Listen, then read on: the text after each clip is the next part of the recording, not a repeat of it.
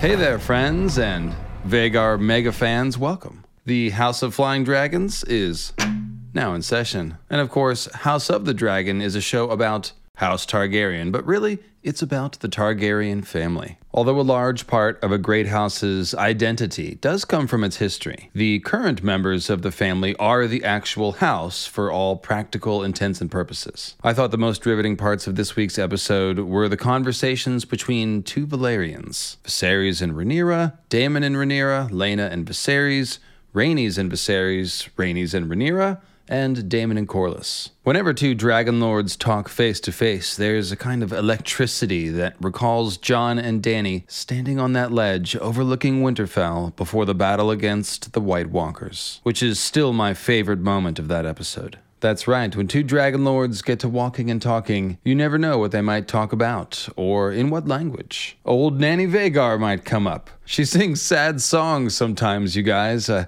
I made this meme about it, but damn, even dragons get lonely, huh? Gee whiz. In any case, this second episode of House of the Dragon was also packed with my favorite thing symbolism, much of it revolving around blood, including the new intro. So make sure you're subscribed to the channel. It's uh, it used to be down here, it's moving around these days, but it's a big red button. Please press it. And thanks so much to everyone subbing of late. So let's talk about the episode of television that so far featured more Dragonlord dialogue than any which has come before it. We even got two dragons kind of snorting at each other, which is kind of like dialogue, and those dragon keepers continue to be unbelievably cool. All right, it's a new intro. As several quality YouTube channels have already discussed at length, the landscape of this opening sequence is essentially the Valyrian city that Viserys is building, but looking a little more like it would have in old Valyria, with black volcanic stone instead of white. It's also operating as a family tree of House Targaryen, beginning with this gear at the top of the volcano city, depicting the doom and the flight of Aenar Targaryen and his daughter Daenys the Dreamer, and then flowing down to subsequent levels to depict the various generations of House Targaryen. That means that it starts with Aegon and his sisters. That's right, they skip over all the generations before that. I feel robbed. And after that, the line passes through Aegon's child with Rhaenys, King Aenys, to his children, Jaehaerys and Alysanne. Their line then splits nine ways to depict their nine children that live to adulthood, and eventually reaches their grandson Viserys, the king on the show, but flowing through these two blood flooded out gears to honor Viserys' parents, Baelon and Alyssa, who died before their father Jaehaerys did, and thus were never crowned. Throughout, we see the bloodlines of the second sons, like Maegor the Cruel or Daemon Targaryen, or other splinter branches, flowing off to the side, including the bloodline that will flow from Viserys and his second wife Alicent at the very end. Finally, we see many bloodlines all converging into this pit of fire, with the three headed dragon of House Targaryen covering it like a sewer grate. That's not a sewer, of course, but some sort of pit of blood and fire that again reminds us that Valyrian cities were built atop volcanoes. As King Viserys tells us in the episode, well, he actually tells Alicent instead of his Valyrian daughter Rhaenyra, but I'll get to that. This was done so that the so called Lords of Fire could be closer to their source of magic power. Viserys even points out the little tower where the Blood Mages did their work. How nice. So here's what I can bring to the table of analysis, if you will, because everyone else breaking this intro down pretty much came to the same conclusion about everything that I've told you so far. So this whole thing reminds me of an altar. The blood flowing down from the top of the volcano and through the city streets is meant to evoke lava, clearly. And shout out to Ted Nasmith's legendary and still unmatched artwork of High Valyria, which I feel like I use in every other video pretty much. And then at the end, the blood flows back into this central pit of blood and fire. Thus, the Valyrians and their Targaryen descendants are implied as people of fire who live in service to the great power that they possess. Now, certainly turning the people into gears, which trigger blood flow, is very suggestive of the war and bloodshed that is to come on this show. But this thing really feels more like an altar to me, with the blood running down the channels of some arcane symbol to activate the deep magic. The words of House Targaryen, fire and blood, refer to the fact that all Valyrian magic is rooted in blood and fire. So, what I'm seeing here is that the entire bloodline of House Targaryen, stretching all the way back to Valyria, is really flowing towards one great act of magic, one grand finale of blood and fire. That can only be the rebirth of Dany's dragons, of course three dragons for the three heads on the sigil, as well as the birth of the prophesied heroes, Daenerys and Jon. Now, in the books, there's a thing about three people who will be the three heads of the dragon, and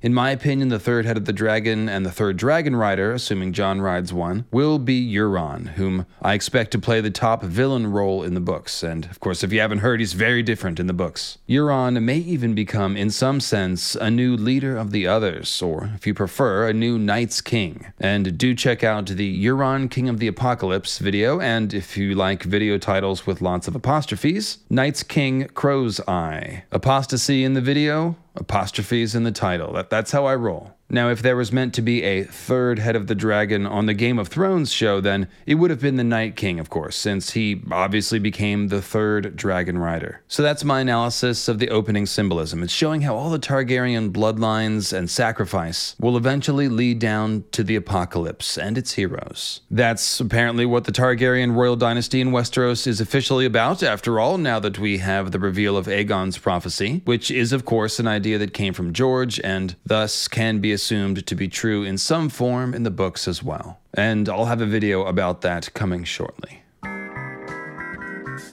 All right, so moving over to Viserys' model of the Valyrian city, which is supposed to be the capital, by the way, the self titled Valyria, we have the symbolism of the dropped, broken dragon piece. The first layer of symbolism would appear to be about bloodlines. Alicent can give Viserys a dragon son to heal his broken family and his broken life, to stabilize the succession. Or so Viserys thinks, anyway. And I do think that the symbolism is written like an omen that Viserys is noticing in the scene, and which was no doubt intended by Alicent. Now, I want to be careful about getting into spoiler territory, but basically everyone knows that A, Viserys is going to marry Alicent and have a male child, and that B, a succession war is eventually going to break out on this show. Thus, we can see the obvious foreshadowing that Viserys' choice to marry Alicent may well break House Targaryen, though not so much that it doesn't continue in some form, as we know, but yeah. Dragons are going to die, both dragons as in dragon people and dragons as in dragon dragons. And they are literally going to fall out of the sky just like the dragon piece. So, yeah. Now, there's actually even more detailed foreshadowing here about the son that Alicent and Viserys will eventually have, but it's pretty spoilery, so I'll save that to the end of the video and then give you a spoiler warning. Now, my old myth friend, Ravenous Reader, and current myth friend, Ravenous Reader, but we go way back, chimes in here with a good insight. The stone dragon piece looks a lot like a Cyvasse piece, where, of course, the most powerful piece is the dragon, akin to the queen in chess. Now, when Tyrion is teaching young Griff, aka Aegon Blackfyre, aka Fagon, my name is Fagon, a lesson in Cyvasse in A Dance with Dragons. He finishes off our young Mummer's dragon with a line, Keep your dragons close. That, unfortunately, is exactly what King Viserys does not do keep his dragon lords close. Viserys has allowed his relationships with Daemon, Rhaenys and Rhaenyra to all fall into disrepair, and as a result seems to be unwilling to use his dragon lords against the Triarchy. You could really see his look of discomfort in the small council meeting when Rhaenyra said, You have dragon riders, father.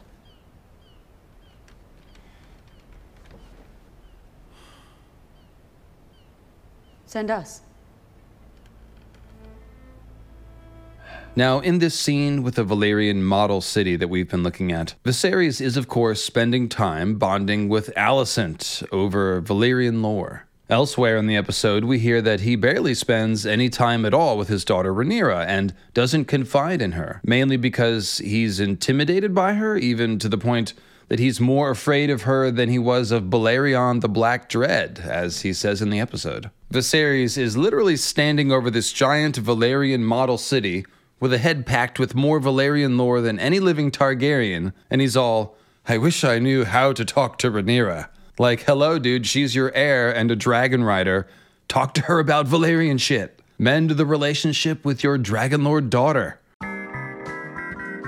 Meanwhile, Viserys has let the wounds of the Great Council of 101 fester between him and his favorite cousin, Princess Rhaenys. You can see that everyone knows it's a lie when Viserys says that line. And of course, many smart people have pointed out that Viserys' wife, Queen Aemma Arryn, was also his cousin, so she's probably the favorite cousin, I'm thinking. I mean, he's the, right? They slept together. They, they married one another. Now, I really love the straight talk from Rhaenys and Corlys to Viserys in the garden concerning the weakness in his realm. It's got to sting, since it surely reminds Viserys of when Daemon told him that he was weak in the throne room. Rhaenys is a little more tactful, of course, but the thing to remember is that both Daemon and Rhaenys are dragon lords. Not only are they Viserys' top generals, they're also like independent princes and princesses with their own personal army. So when they say anything serious to Viserys, it carries a lot of weight. And even a very softly implied, unspoken threat, in the sense that anyone with a dragon can basically start a rebellion. And we see that exact tension being directly exploited by Daemon in the electric Dragonstone Bridge Showdown. And this was definitely my favorite scene of the episode. I think most people agree that Daemon wasn't actually going to have Caraxes eat Sir Otto and Sir Crispin. I mean, Sir Criston.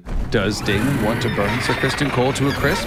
Maybe, maybe. But Daemon was really pulling this stunt to get his brother Viserys to come pay attention to him, just as Otto surmised. Sir Otto is kind of a dick, however, and he's actively trying to undermine any remnant of a relationship between Viserys and Daemon. So he plays up this basically empty threat to Viserys oh, I can't allow that, it's too dangerous. But then quickly calls Daemon's bluff simply by showing up to Dragonstone without a dragon in support. Well played, Sir Otto, well played except that Sir Otto forgot about and underestimated Rhaenyra, who he'd been pissing off pretty much all episode. Now, I want to talk about Rhaenyra's and every other character's struggle for agency and power on this episode in a different video, as I think that's pretty much the unifying theme of episode 2. But suffice it to say that Rhaenyra has grown tired of asking old men for permission and has realized that if you want political power, you gotta seize it yourself. I really love this writing choice, and I love the cinematography of Rhaenyra and Syrax's entrance, with the sun shining through the fog above and then Syrax bursting up through the fog below. Rhaenyra may not be Viserys' son, but she's very like the sun here, cutting through the posturing and bullshit between Otto and Daemon to swiftly and neatly de escalate and resolve the situation. I did notice that Rhaenyra wore yellow and white a lot in this episode, so I'm not sure if that was on purpose. And of course, Syrax is called Golden in the first scene of the first episode. So there could be ongoing Rhaenyra sun symbolism that they're developing. And that kind of makes sense. Usually the solar figure is the king, but Rhaenyra is the heir and trying to be the first queen. So, very like Nymeria of the Rhoynar, who was associated with the sun, it kind of makes sense to make Rhaenyra a solar figure. And I also noticed, and this this may be overinterpreting, I don't know, but when Rhaenyra was being essentially deceived in the sept by Alicent, and yeah, we'll we'll talk about Alicent at some point soon here. I couldn't help but notice that the overhead of the candle altar looked like a solar eclipse. Now, I will definitely plead guilty to having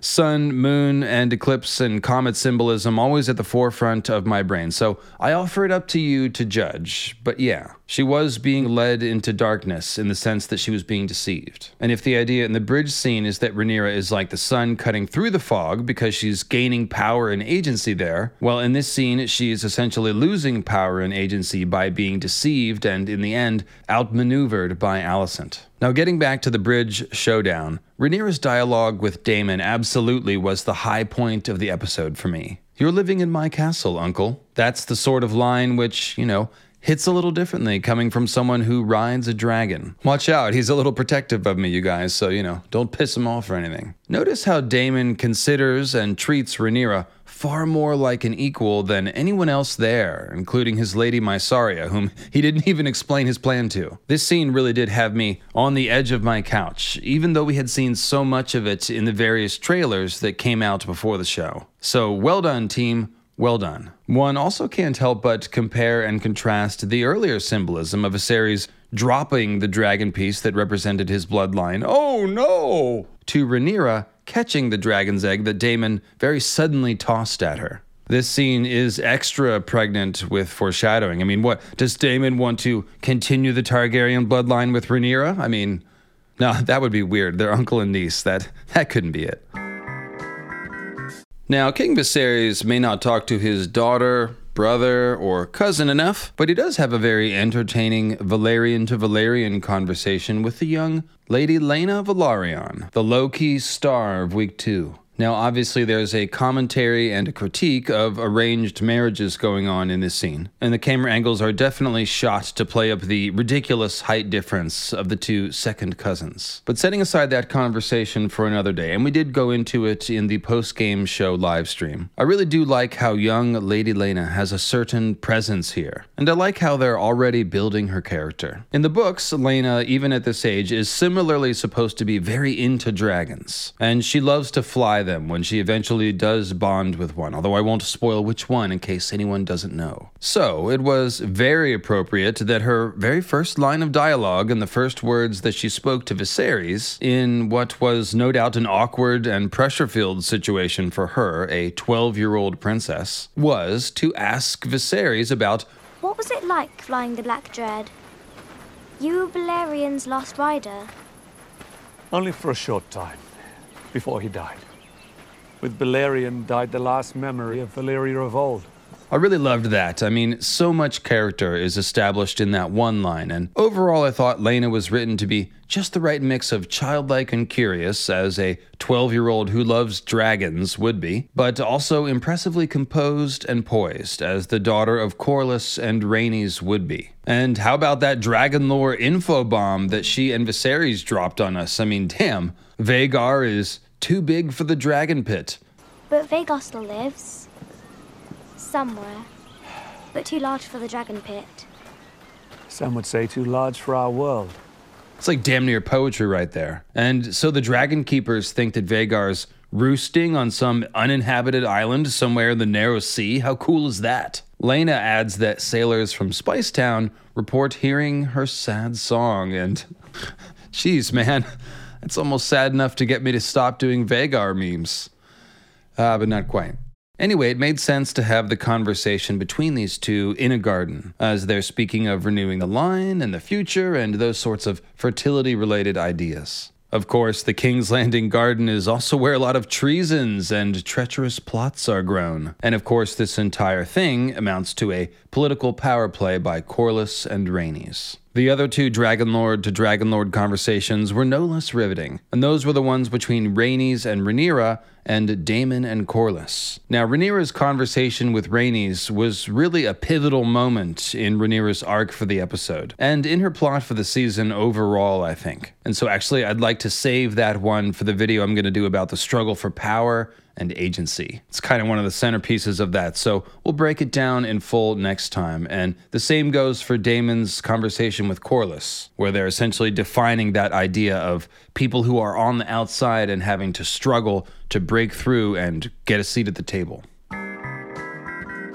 Finally, we have the symbolism of Viserys' worsening health. That's right. Uh, essentially, what's going on here is that the Iron Throne functions kind of like an oracle, and it cuts those who aren't worthy in some fashion, whether they're not the legitimate monarch, such as in Joffrey's case, or just when the monarch is making a critical error, such as when Viserys exiled his brother Daemon in the first episode. That's when Viserys cut his pinky finger, and noticed that Daemon was telling his brother that he should have made him his hand of the king. Instead, he has the rotten Sir Otto's hand, and so Viserys cuts his hand. And then his finger rots. It's symbolism, people. Then Otto advises Viserys to put his rotten hand into a bowl of maggots to consume the corruption. But this likely depicts all the treacherous advisors feeding and preying on the king, Sir Otto chief among them.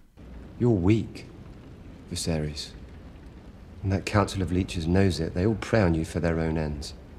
Now, the Jericho17 on YouTube, shout out, had some observations about Viserys' cuts as meta commentary that I wanted to share. He pointed out that in episode 1, Viserys' back wound is, quote, a wound that refuses to heal, which would seem to allude to the festering issue of a looming succession crisis, one which goes back to Rhaenys and the Great Council. Then, when the Maesters suggest cauterization, which will be painful, that could allude to the dance itself, which is so full of dragon fire and pain. I would also add that that could be a clue about the Maesters having a conspiracy to provoke Dragon Lord infighting. And of course, check out the Anti Dragon Maester Conspiracy Part 1 and 2, although Part 2 will have fire and blood spoilers. Now think back to the Valyrian city from the intro credits being like a blood altar upon which the Targaryen family has been sacrificed. The Iron Throne has the same symbolism and the same message. It's a blood altar which more or less consumes the monarch who sits upon it, especially if they show any sign of weakness or fault. Take a look at this art of Maegor dying upon the blades of the Iron Throne by Michael Komarck, and you can see just what I mean. And even the Greenseer thrones work this way too, where the Greenseer is actually consumed body and soul by the trees in order to tap into their power. Ultimately, with all this Iron Throne wounding the king stuff, George is working with the folkloric Arthurian idea of a king, which is something like the king is the land. You see this idea throughout Fisher King and Grail King mythology, of course, but it's even more widespread than that, and the idea is that the health of the land is reflected in the monarch, and vice versa. Everything that we've just spoken of regarding Viserys' injuries from the throne, symbolizing the decline of his rule, works on this exact principle. His first injury, by the way, is on his back, close to the spine, most likely symbolizing Viserys' anti confrontational nature, his lack of spine. That's definitely where the trouble started. That's how Viserys found himself being eaten alive by maggots. Okay, so here is that last little spoilery tidbit. So if you don't want to be spoiled, fire and blood, if you don't want to hear about stuff that's going to happen on the show eventually in some form, now's the time to take off. And please do check out the House of the Dragon playlist. All right, so is everybody gone? Are we are we alone? Just you and me? All right, so the broken dragon piece. Think about Viserys and Alicent's son, Aegon II, as a broken and repaired dragon. He's broken in the Battle of Rook's Rest and then hides for about a year from the public eye while recovering and maybe sort of losing himself to the milk of the poppy a little. Then he regains some amount of vitality and gumption and takes the power back, claiming the throne and seemingly winning the war against Rhaenyra, uh, only to be assassinated shortly after, of course. Now, best of all, Aegon II's dragon Sunfyre specifically damages one wing to the point where Sunfyre can't fly for a while. And of course, the dragon piece breaks at the wing. Pretty great stuff, if that's what was intended. Alright, there you have it, folks. The symbolism breakdown for week two of House of the Dragon, with an eye towards dragon Dragonlord dialogue. I'll see you back in a couple of days with another House of the Dragon video, so make sure your subscription bell is set to all notifications so you never miss a video or live stream. Cheers, everyone, and remember keep your Dragon Balls close.